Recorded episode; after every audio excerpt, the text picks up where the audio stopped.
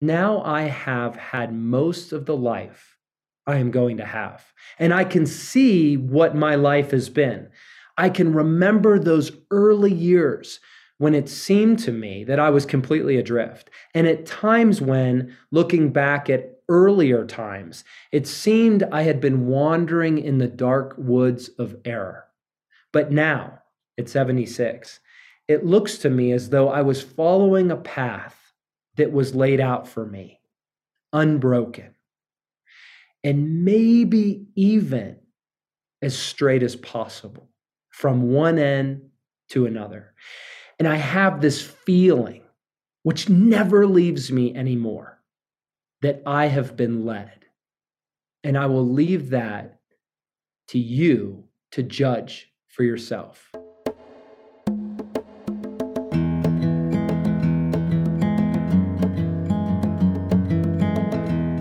Friends, it's Morgan, and welcome back to another episode of the Become Good Soil podcast. I'm really excited to take you into an intimate conversation that was recorded late in last year. Over the last year, I had the privilege of circling up online with like hearted men from all around the world. They were Become Good Soil intensive alumni and also a couple hundred of the men who applied for the upcoming Become Good Soil Intensive. And due to COVID, it was delayed. And so we prayed and sensed that we were to invite those men into a circle to do four quarterly calls with us alumni, where we are continually diving into the big questions and the big ideas that shape this recovery of the path and the process of masculine initiation. And so we've been building up with a launch for that first call over two years ago, went through an entire year, and then invited the um, applicants to join the alumni and did another year. And in December of last year, we culminated with a portion of that series with this conversation on this topic I am being led? Or as a question, am I being led? As I prayed about it, I felt like a, a portion of that conversation would be a gift to this larger global community that tracks with the Become Good Soil podcast within the conversation, we break out from the large group into small groups, and we call them fire circles, where we get to ask questions and wrestle with topics in a more intimate and authentic manner. And during those pauses, what I'm going to invite you to do instead of being in a breakout group on this Become Good Soil podcast is simply to pause to take 60 seconds and to see what rises up within your hearts for the question or the reflection that's posed for that time. We also use film in this, The Legend of Bagger Vance, and we'll be using an audio from the trailer and an audio from a scene. But for your heart's sake, I would encourage you to return back to that film just as a fresh pass. It's a beautiful modern day parable that God can use greatly to speak into your heart. There's a taking action section at the end that will give some more details of where to go from here to dive deeper. Two announcements I'd like to share with you, the BGS podcast listeners, as we go into this year. I first want to remind you there are many men leading becoming a king groups around the world. They might be going through the book or going through the becoming a king experience. And regularly, I gather online with those leaders and participants to do more intimate conversation, question, response, prayer, other pieces of diving deeper into the content. And I'd love to invite you all to be a part of that. So if God leads you to go through becoming a king in any form at all over this year, you can go to becomingaking.com, scroll way down to the very end of that web page, and you'll see a section that says Join Morgan for an exclusive live online session. You can register there. And then, about every three months or so, we reach out to the registered list and we give a unique registration code that all of the new participants can jump in with me for about an hour online where we can share in some of the deeper waters and something more intimate and real time. And then, secondly, I want to make an announcement of something that we're working on this year that we're super excited about. As many of you know, and some of you have participated, Wild at Heart Boot Camp is something we've offered for almost two decades here in Colorado and several other nations in the world. We've had over 24,000 men, I believe, go through those. And we wanted to bring it out to more people. And so we created the Wild at Heart Basic, which is our Wild at Heart boot camp by video session. It's a choreographed four day experience led locally by allies all around the world. And we have had more people in the last four years go through Wild at Heart Basic than we have ever had go through our actual Wild Heart boot camp live with us. And so it's multiplying locally around the world. So we've decided to take the content of the Become Good Soil intensive, our four day intimate, kind of immersive experiences in Colorado we've done over a decade with the content of becoming a king and become good soil.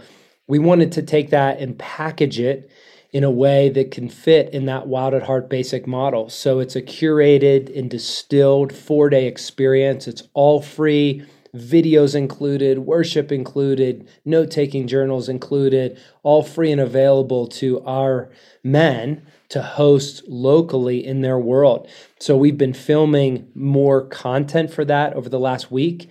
And over the next month, we're working diligently to create that chore- choreographed experience that will be available to all of you in this year. So we'll be making that available sometime midsummer with the preparation and anticipation for fall and winter retreats offered by you men in your local communities. So it's called the Becoming a King Retreat.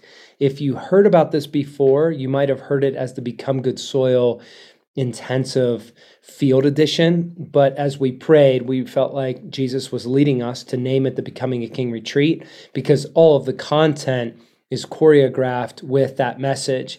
And we th- really think that um, people will better connect with the naming of the Becoming a King retreat. So you'll see that coming out if you're a subscriber to becomegoodsoil.com. You'll get all that information. It's all free coming your way mid year.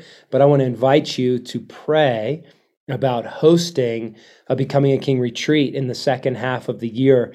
And as we've done with Wild Heart Basic, you can make those public or private. And once you sign up, we give you all the uh, resources that are associated with it. And if you make it a public event, then people all around the world can search for your event, and it's included on our list of live events at wildatheart.org and becomegoodsoil.com. So we promote your local Becoming a King retreats. It's a great way to connect with like hearted in your area. And we hear stories all the time of men that drive a long distance and even fly to attend Wild at Heart Basics hosted by allies. So it's a great way to connect with people.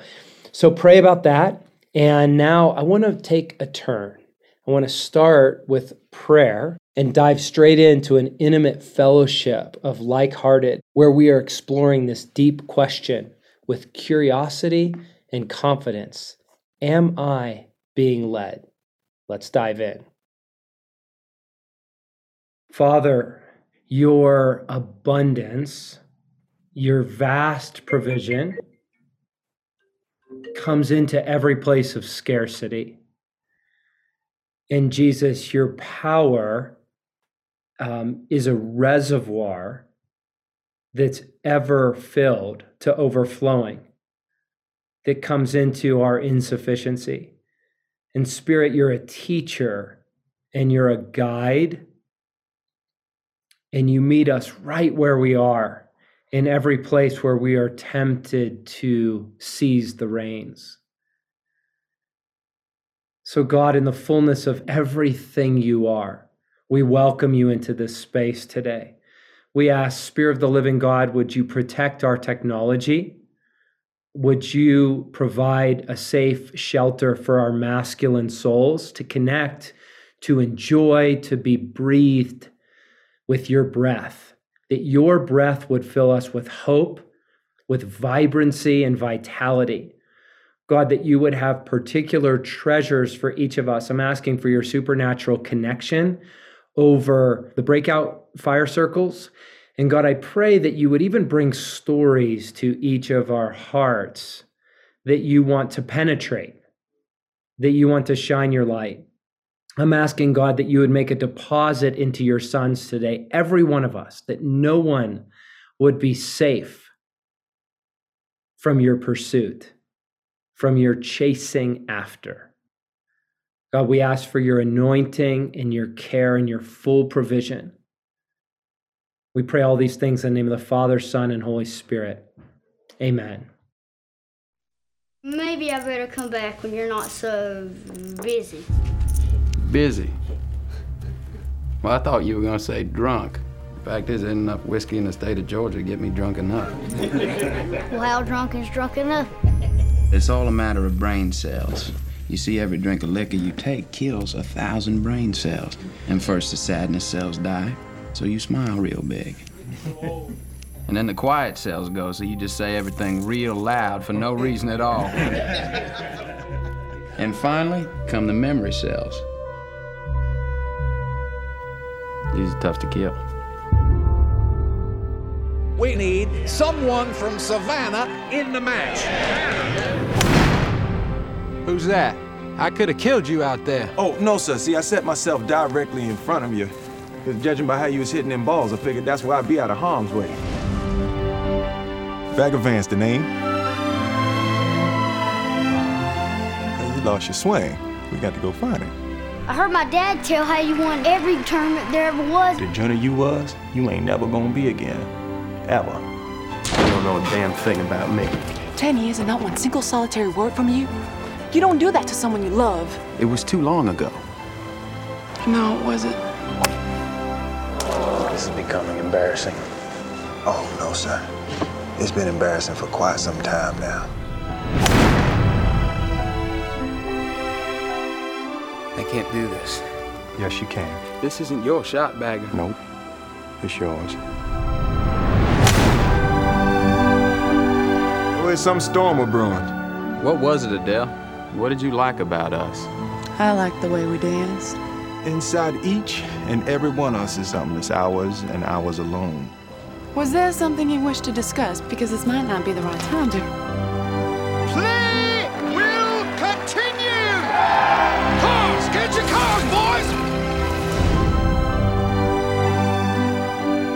I always felt a man's grip on his club just like a man's grip on his world.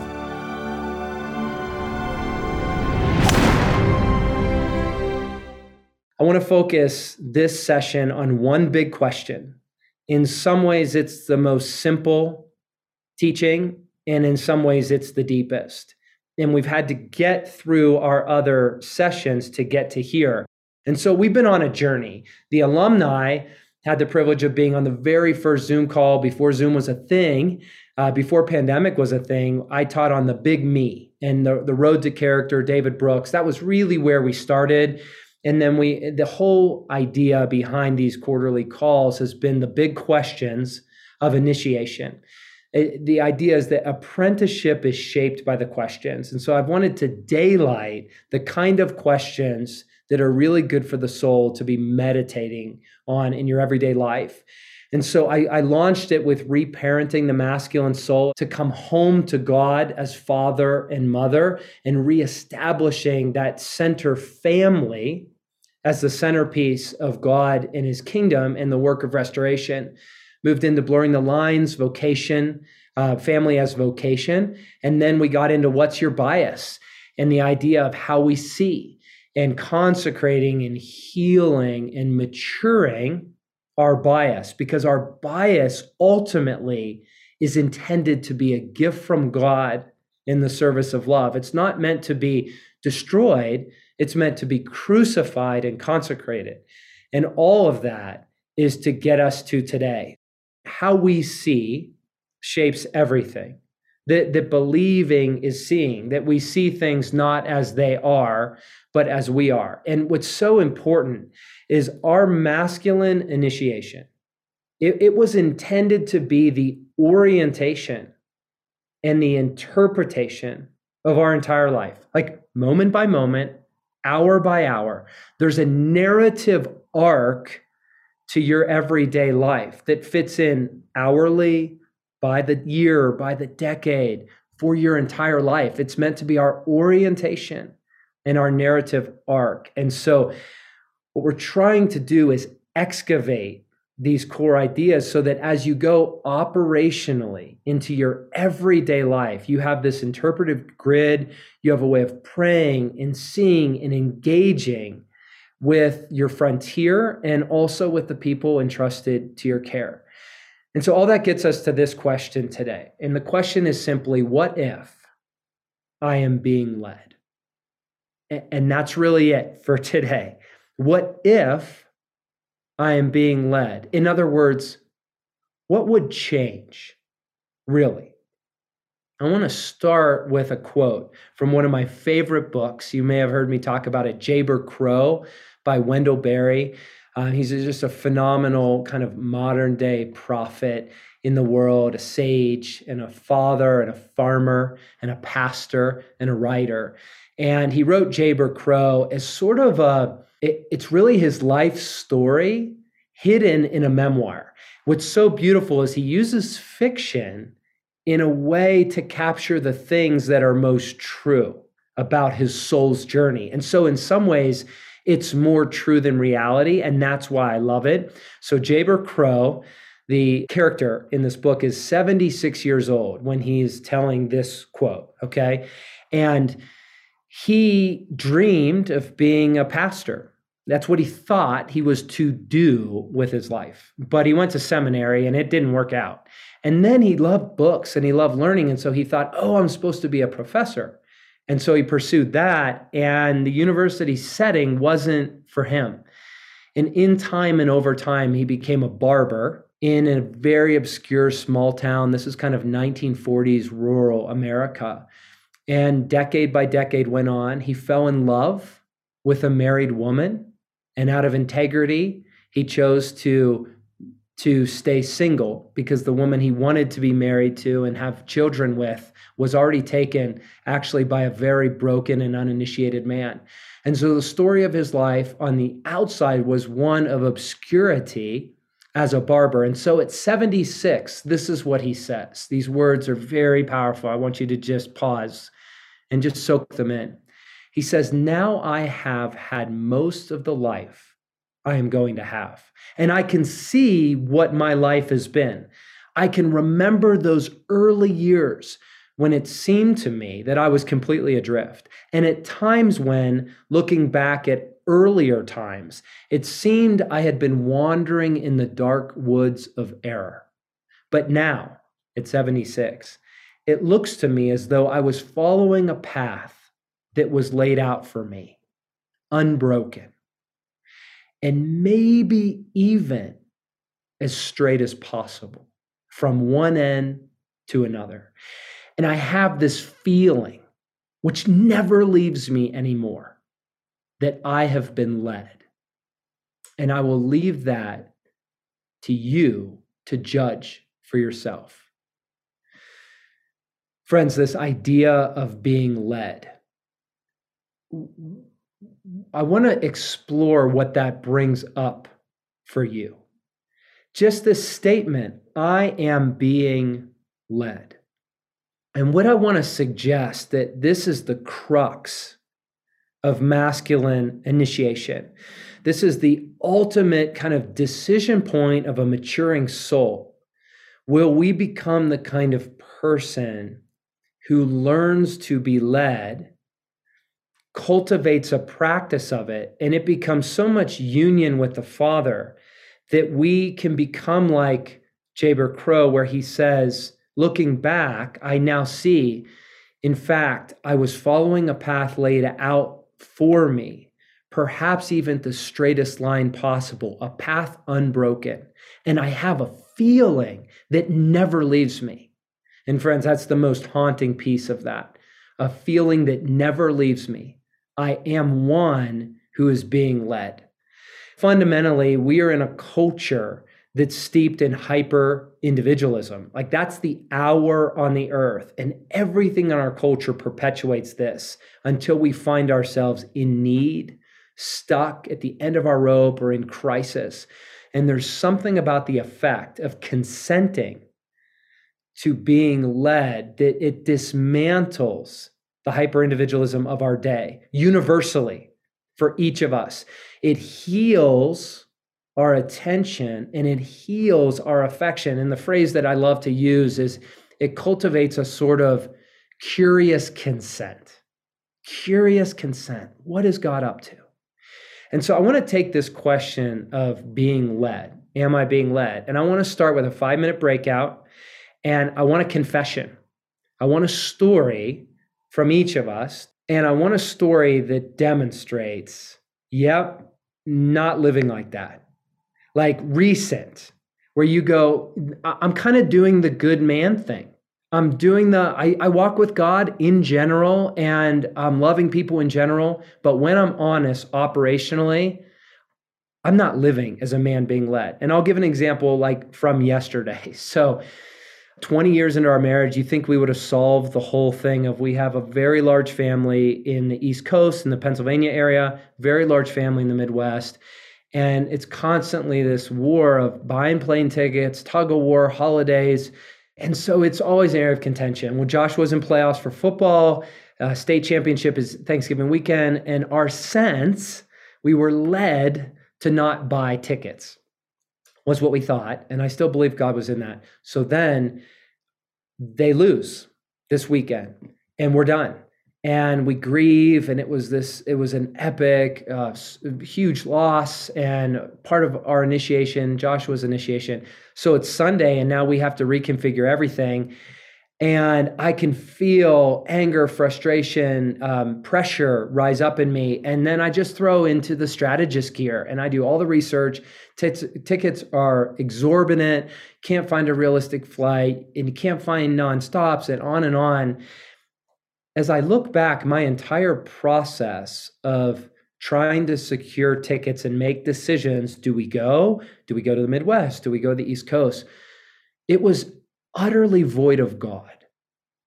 Now, we talked, and there were even moments we prayed, but it was void of being in Christ and genuinely having a posture of, in this moment, Holy Spirit, I'm yours, and you have permission to lead us however you want. Um, I'm tuned to your voice, and I have confidence that you will speak and I will listen. And it's been a mess. And that's my story. And that's where I find myself. So, all of you BGS podcast listeners, this is where we break out into a fire circle. And instead of a discussion, I want to invite you to pause for 60 seconds. Just recover your breath and stay with that question what story or example comes up for you? And what do you notice your reaction is to that story? Let's pause for 60 seconds and then we'll pick back up with the teaching.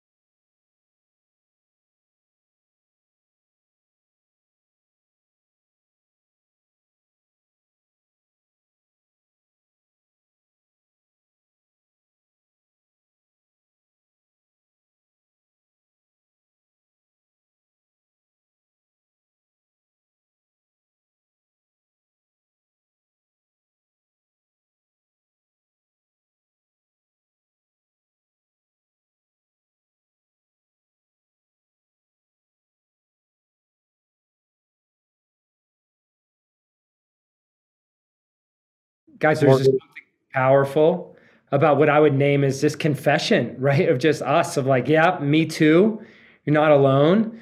Like, um, th- this is like, this is, as I said, this is the crux. Like, we are getting to some of the deepest layer when we wrestle with this idea of being led.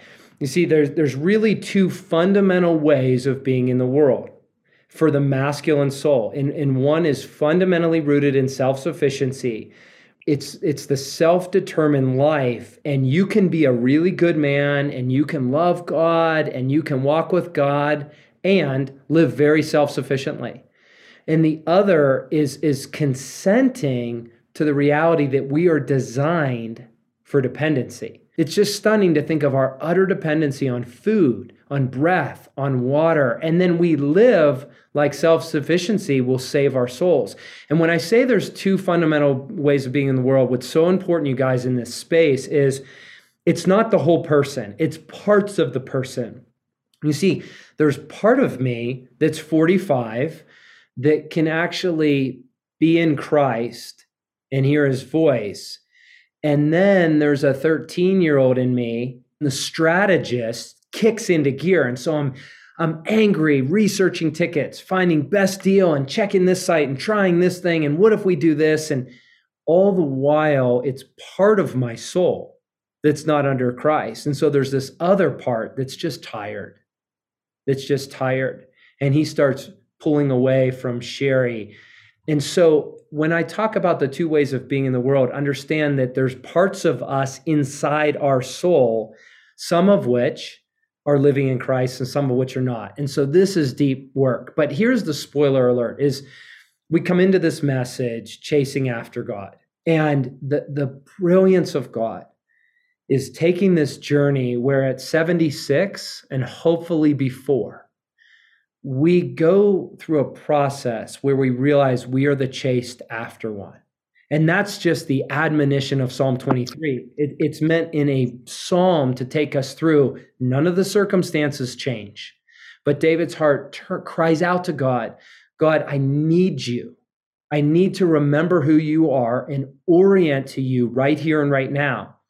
And by the end of the psalm, he says, I find myself as the one who is chased after. And Oswald Chambers has a brilliant writing on this. He unpacks First Corinthians chapter 9, where he basically talks about these two ways of being in the world of either choosing God or saying yes to being chosen. And he talks about the fatal flaw of choosing God is we get to keep it on our terms. And so, I mean, he brilliantly talks about how he says we get to actually exploit the Bible. So, this is a brilliant book, Oswald Chambers, The Completed Works.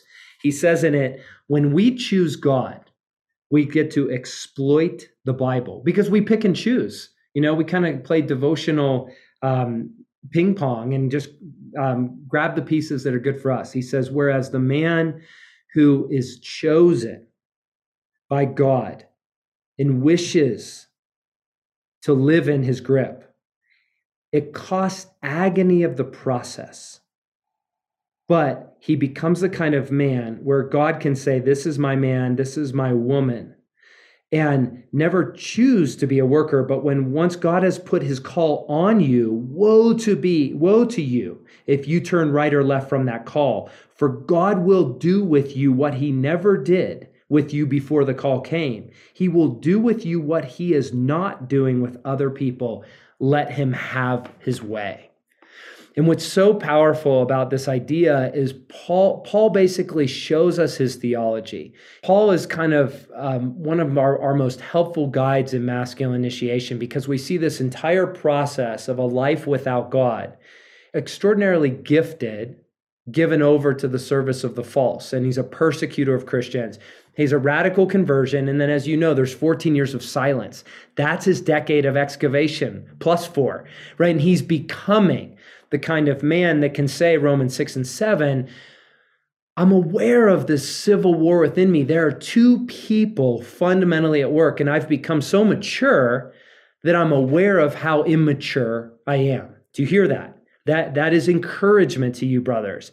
I have become so mature that I'm aware of my immaturity. And so, therefore, Paul says, What I want to do, I don't do. What I don't want to do, I find myself doing. And as he grows, he becomes the fount of happiness. He gets what Chesterton says absurd happiness. Right? Chesterton says that Jesus says of his disciples, there's three things his disciples are guaranteed. You can be completely without fear, you can be absurdly happy, and you can be in constant trouble. That's what you get. Paul lives that life, absurdly happy, without fear, and in constant trouble. And he becomes the man who goes through his initiation, who says, Whatever I have and wherever I am, I can make it through anything in the one who makes me who I am. So he actually cultivates union. His life is yielded. And literally, he says in Romans, he, he, he kicks it out where he says, I am on assignment. I am on assignment as a bondservant, as a slave to Christ. And that's the freest position for the mature disciple. It's so important, you guys. I used to read that as I don't want to be a slave. Like that has a negative connotation. But you realize when we're made for dependency, designed for dependency, you are a slave to someone or something. And so, what is it or who is it? But to be a slave to Christ is the ultimate freedom because you find your life in his grip. And so that's why in this, it's this beautiful writing by Chambers where he basically says that the first thing a worker has to learn is how to be God's noble man, God's favorite son, God's chosen one, amid a crowd of paltry things. That is to say, like in what feels obscure or meaningless or not what I'm supposed to be doing. Sherry and I were reflecting on this recently, and we said, you know, the brilliance of the pair of a metaphor of trees that are deeply rooted, they don't get to move. like you don't have the option of by default just saying, I'm ejecting. You start by where you are, and the question is, how do you send your your your roots deep? He says God buries his men in the midst of paltry things. No monuments are erected to God's men. Often they're ignored, not because they're unworthy, but because they are in the place where they cannot be seen. Right? The story looking back, I thought I was in the woods of error, wandering. He says, Who could see Paul in Corinth? Paul only became marvelous after he had gone. Think about that. All God's men are ordinary men made extraordinary by the matter he has given them. God puts his workers where he puts his son. And so, friends, what I, what I want to explore together is this idea that Oswald Chambers talks about in his grip. That's really his idea of what does it look like to let God have his way. We're all in this apprenticeship in masculine initiation. And the intended impact is to become men of joy, absurd happiness, as Chesterton would say, right? That literally it effused from Paul's body even when he was in jail because he found himself amid paltry things.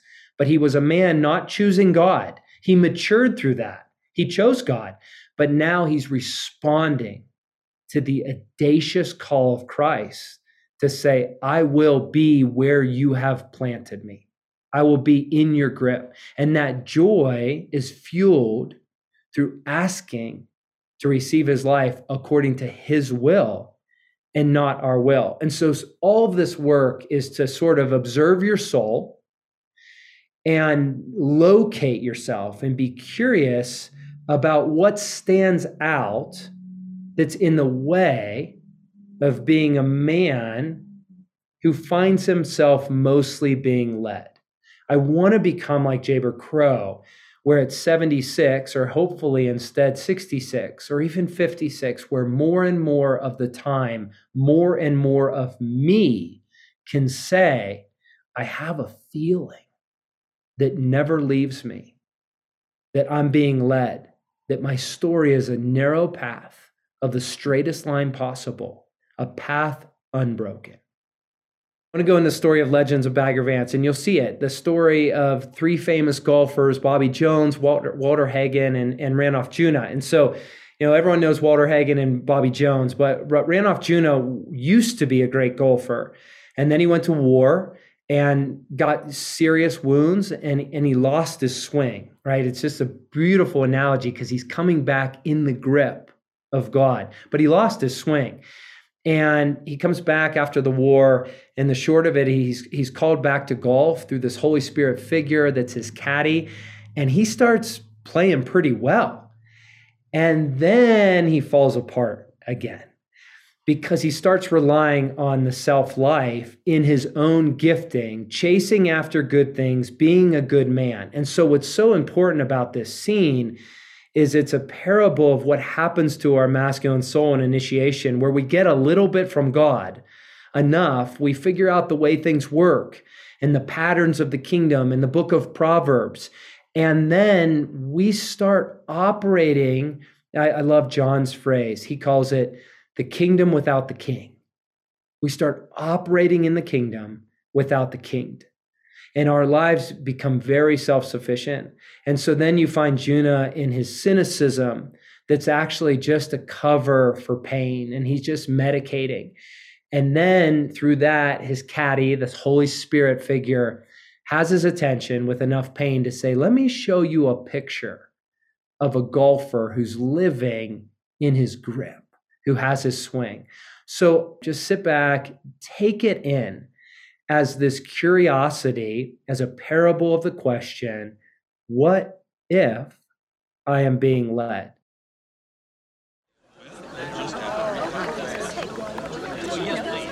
Oh, yes. Greatest game there is. Right, Hardy? Yes, sir. The greatest game there will ever be. Just you and the ball. All by your lonesome. Hey. I think it's time. Time for what? Time for you to see the field. The field? I see the field, but it's 445 yards long. It's got a little red flag at the end of it. It's 12 strokes ahead of me. Come on. That ain't it. Because if you seen the field, you wouldn't be hacking at that ball like you was chopping weeds out from under your front porch. Just give me the club. Sorry I brought it up. Here, you gonna take that hack away.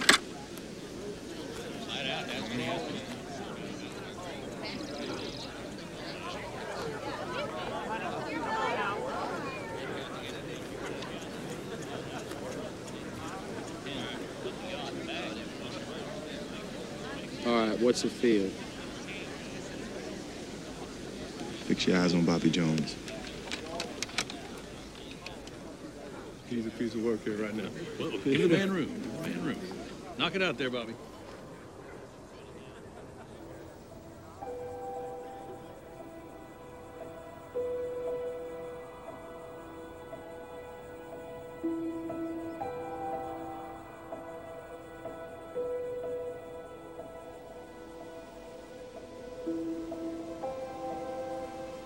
Practice swing.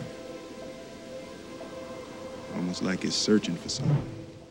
So, our audio listeners, there are definitely pieces that are hard to capture in the audio of this scene in the film. If you've seen it, you will remember this brilliant moment of Bobby Jones and of Junuh being taken into his soul through Bobby Jones of this authentic swing, that he's a man who has moved through a sort of death and recovered a greater life, a man who, in watching his golf swing and watching his way of response and mastery, it could only be described as a golfer that he's a man who is being led.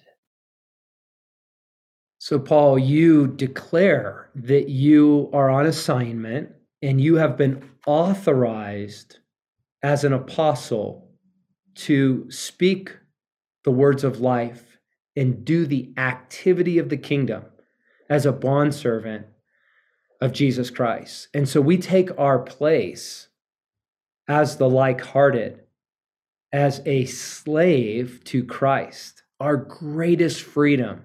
We announce this is our most free place as ones who are made for dependency from our God. But we ask that you would um, open the eyes of our heart, that as we enter into your kingdom, we see God as you see I pray that you would allow us to take a long, thoughtful look at what you created, God, your people, how you've created your people, to see your eternal power in the mystery of your divine being. And God, I confess that us, like others, in many parts of us, turn our hearts away from you. And we worship the gods we make instead of the one who made us. And out of that turning from you, God, we refuse to know you. And we refuse in knowing you to become fully human. And it begins a dark spiritual spiral downward in the human race and in our own soul. But God, we're reminded that you are kind, but you are not soft. And in your kindness, you take us firmly by the hand and you lead us into a radical life change. You are the God setting things right that we read about.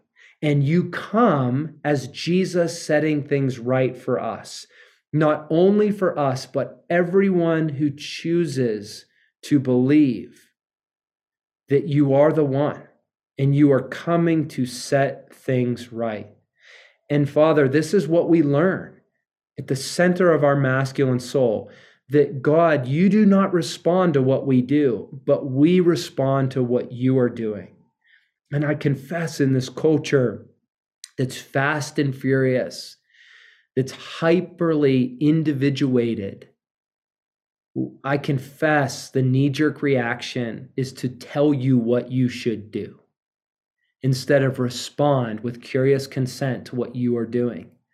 But God, in you, we're figuring it out little by little and part by part. Our lives get in step with you, God, and all others by letting you set the pace, not proudly or anxiously trying to control every dynamic of our kingdom.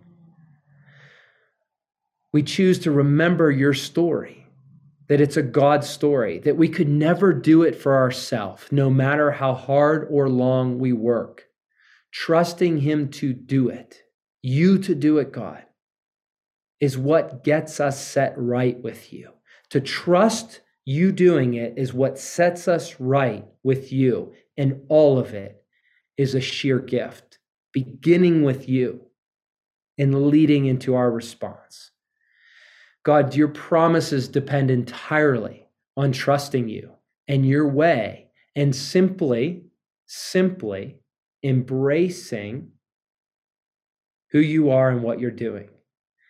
And Father, we call to mind Abraham as Paul reminds us to call. He was first named father when he didn't feel like a father.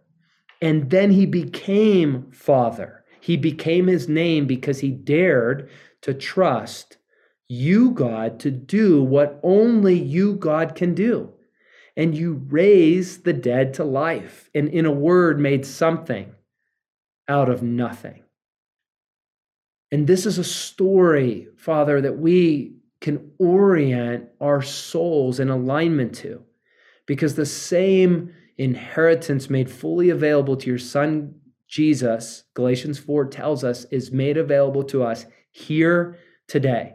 When everything was hopeless for Abraham, he believed anyway. And he decided to live not on the basis of what he saw that he couldn't do, but on what God said he would do. And God, we just confess that Abraham plunged into the promise. He plunged into the promise when he couldn't see, and everything felt hopeless. And as I speak that, I just name there are things in us that feel hopeless. And it feels like we're a breath away from losing so much ground, losing our own faith in certain aspects of our masculine soul.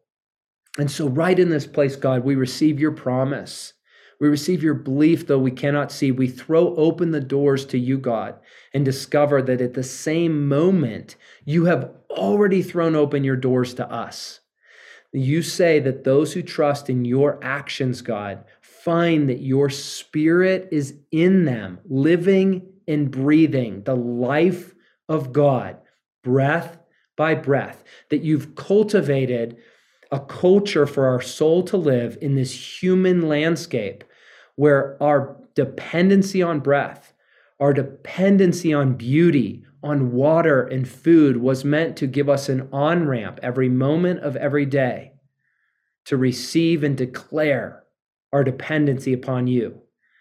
Father, you remind us with obsession with self in these matters is a dead end, but attention and affection towards God leads us into the open, spacious place, the free life.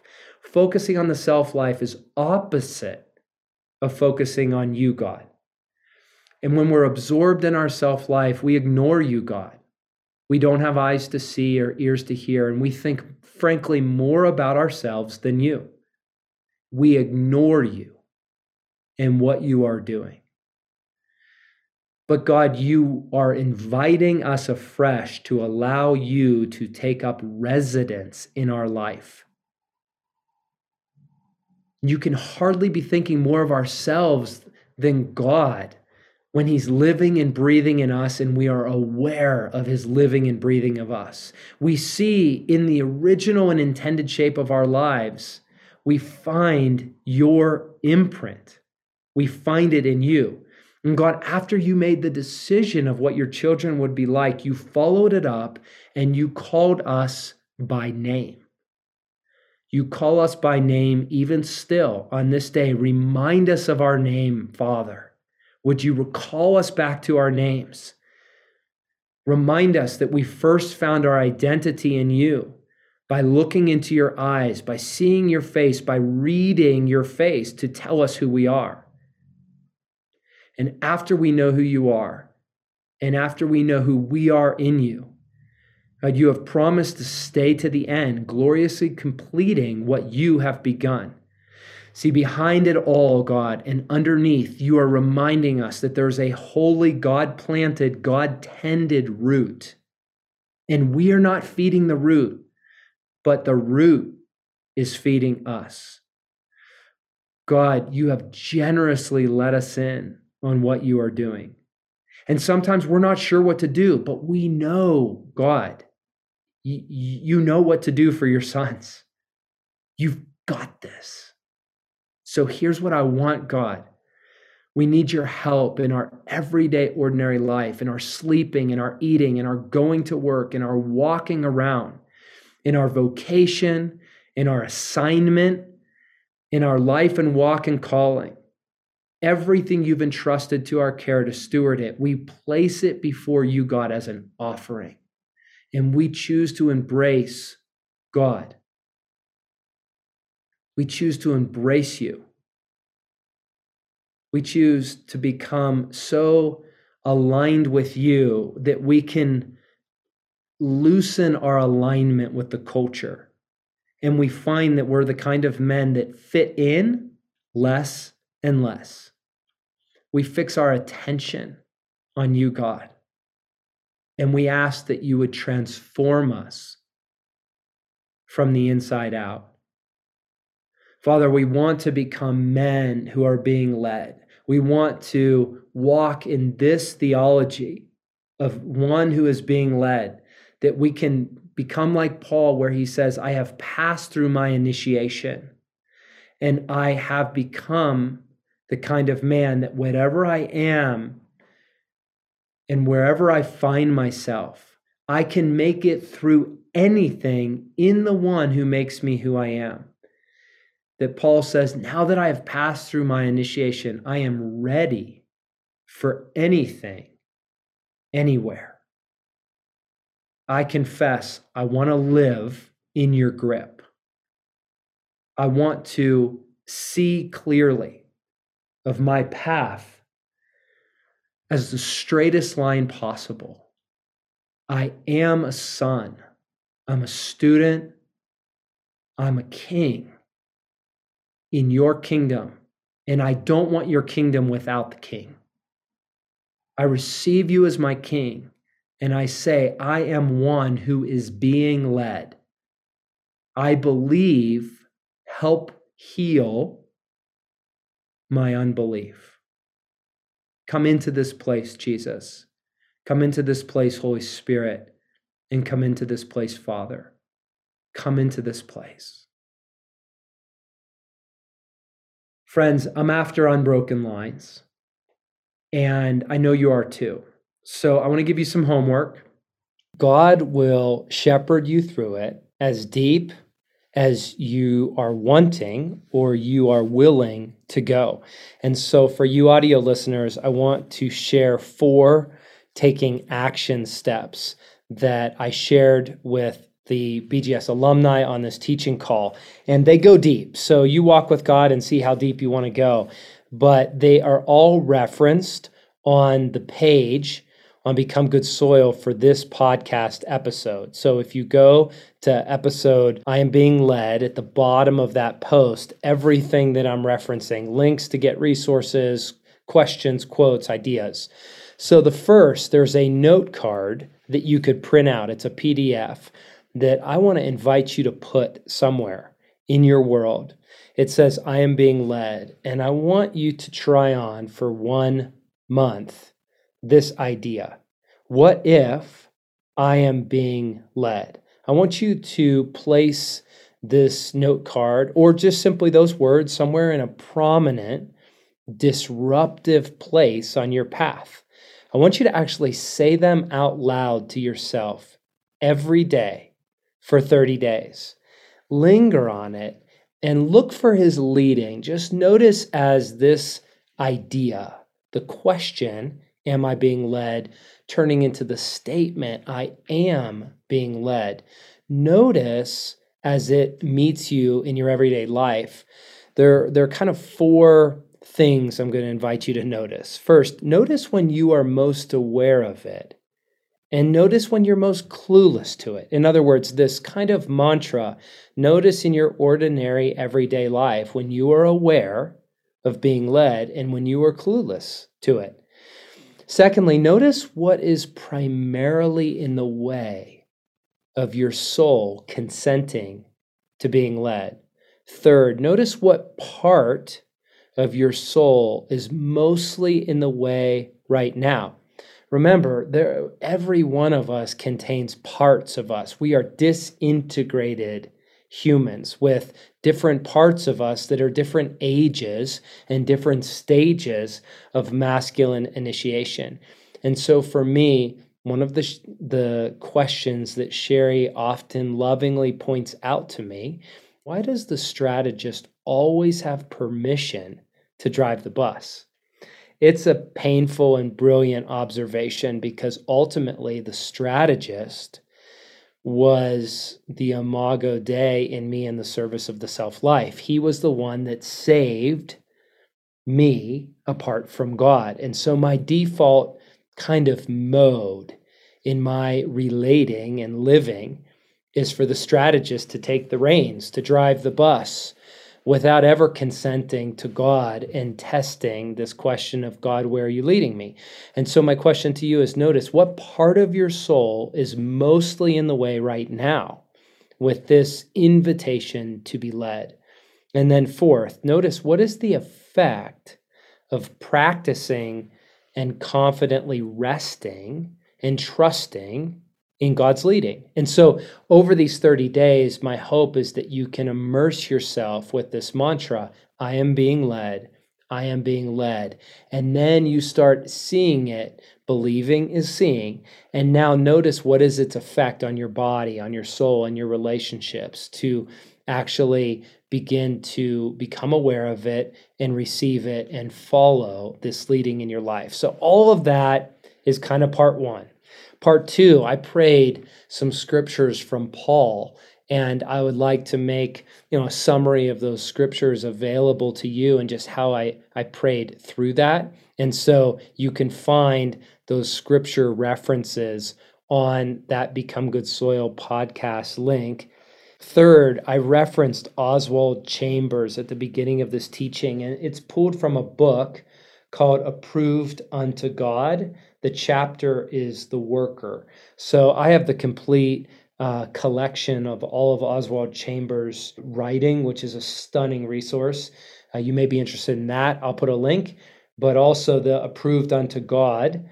Uh, chapter on the worker. Basically, he is simply unpacking 1 Corinthians 9, uh, verses 11, 27. And it's short, but it is really rich and really deep. And I invite you to prayerfully meditate on it.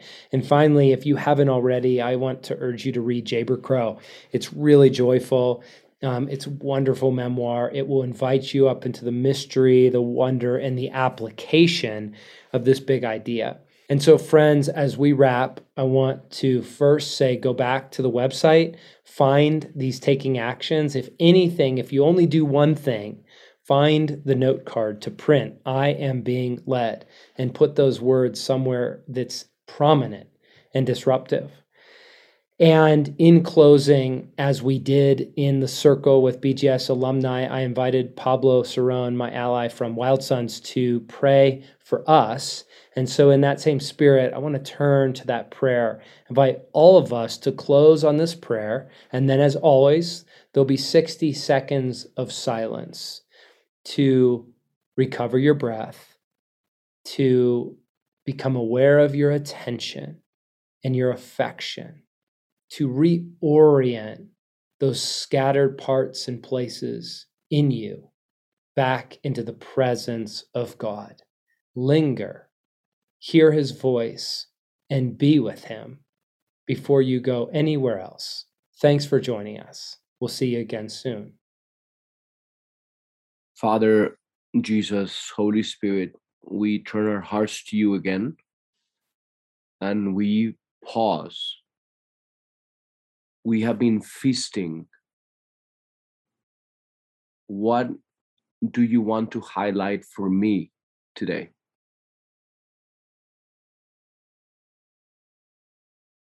Jesus, what do you want me to walk away from this call with?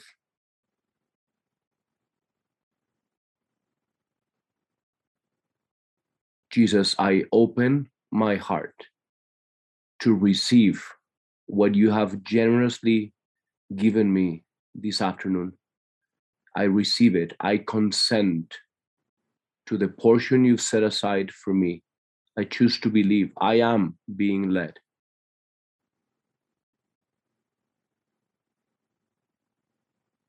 Jesus, for me and for every one of the men in this group, would you continue speaking and guiding and leading? we are giving you our yes to being led. We will follow. Would you give us eyes to see? Would you give us ears to hear?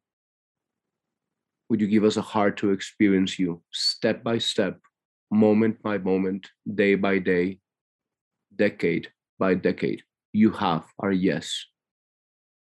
We ask that what you planted in our hearts today may be sealed by the power of your Holy Spirit according to the will of the Father, that nothing may be robbed, and that this seed planted today may bear fruit 30, 60, and 100 times in the next days and in the next decades.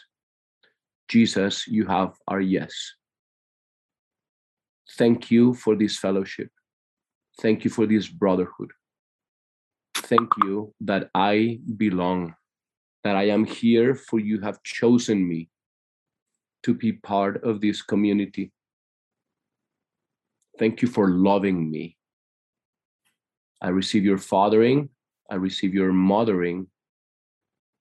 Jesus, I receive you again as my older brother. Holy Trinity, I am yours. Amen